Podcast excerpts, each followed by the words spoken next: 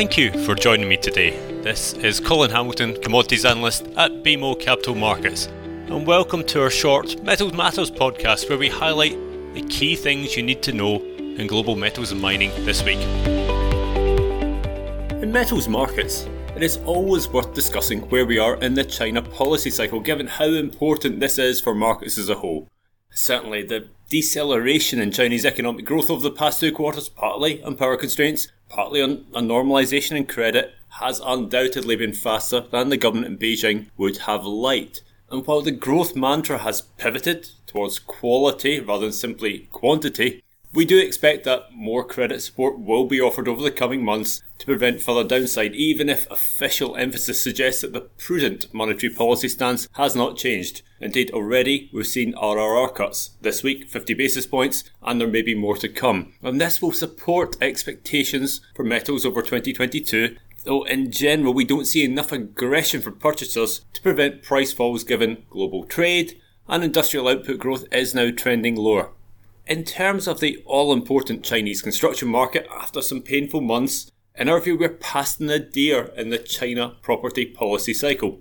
To be absolutely clear, as of yet, we are still seeing limited evidence that Beijing, whether the central government or the NDRC, are concerned about the slowdown in construction activity, with developers still facing credit austerity at the present time and having to comply with the three red lines. However, there are certainly signs of nervousness about the drop in property prices given the horrible negative feedback loop this creates on consumer wealth and spending. Hence why we've seen targeted policies around relaxation of mortgage restrictions, taking policies as a whole into nascent easing mode into the new year, we do expect more concern over potential unemployment in the construction sector, and this is when state sponsored housing will be pushed harder. It was very interesting to see the Politburo in China mention this specifically at their meeting earlier this week. State sponsored housing won't solve the property problem, but it will give the steel industry a little more confidence that new construction activity isn't going to decline further in the short term at least, and it's already helping iron ore, which has returned to a five week high.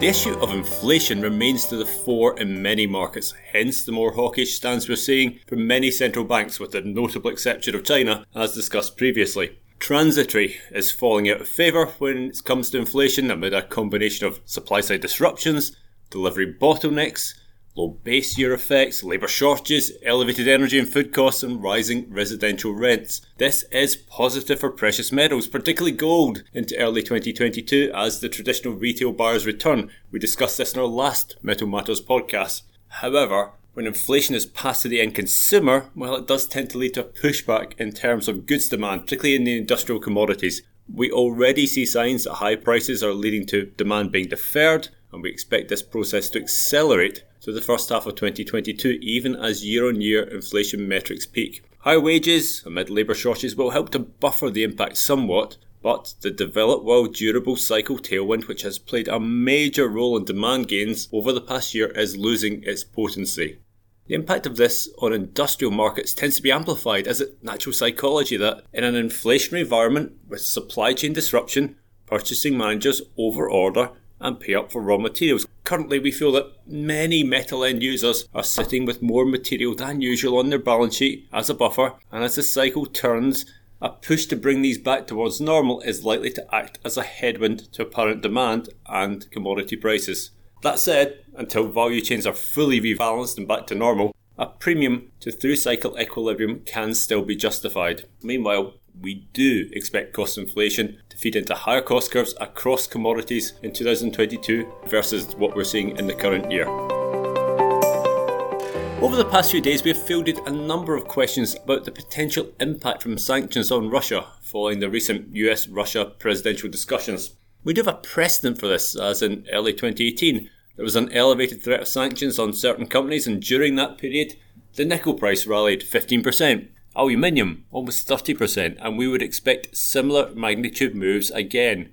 That said, in terms of market volume, we would likely just see material diverted to China. Aluminium premiums, particularly for value added material, would rise while the Atlantic alumina swap market would be heavily disrupted given Rusal's Aughinish refinery, which represents about 1.5% of global supply, would also feel some impact. Perhaps even more importantly, should we see any impact on Russian gas flow into Europe, well, closure of zinc and aluminium smelters in the region would be even more likely given the impact on already high power prices. Certainly, geopolitical risk in commodity markets is once more on the rise. Lastly, the emergence of the Omicron variant has added another level of risk overlay to 2022 market expectations. For commodities, typically the first impact is felt from border closures and logistical issues. And given China's ongoing zero COVID approach and aggressive local shutdowns, this is where we see the largest impact. Already, flow of met coal imports from Mongolia via the key border crossing have dropped to the lowest level since mid September, and as of late last week, all coal passing across the border had been containerised.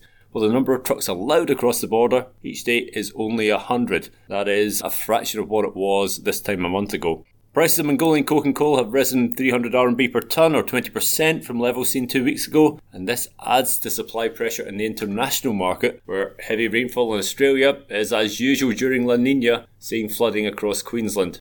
China's border restrictions are also affecting flow of tin from Myanmar, while in global markets, a wider working from home environment could see less scrap, particularly post consumer scrap, available into early 22.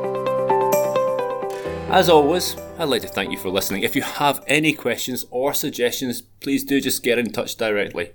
Stay safe and please join me again to discuss more pertinent issues next time round as I look ahead to what 2022 may hold for metals and bulk commodity markets in the final Metal Matters of the year.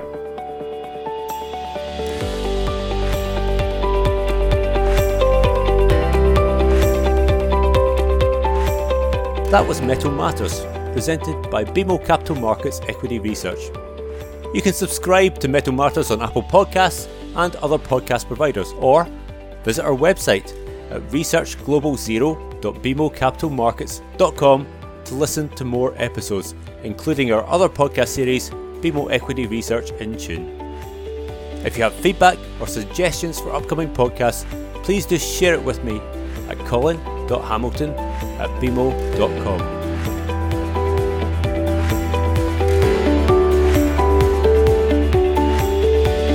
To access our full disclosures, please visit researchglobalzero.bmocapitalmarkets.com forward slash public hyphen disclosure.